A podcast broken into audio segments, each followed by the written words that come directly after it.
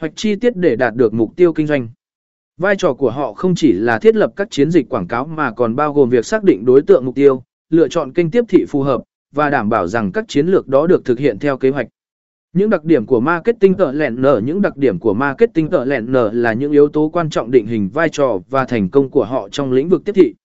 Dưới đây là một số điểm chi tiết về các đặc điểm này, kỹ năng phân tích, để hiểu rõ hành vi của khách hàng và cạnh tranh, marketing tờ lẻn nở cần sử dụng kỹ năng phân tích mạnh mẽ. Việc này bao gồm việc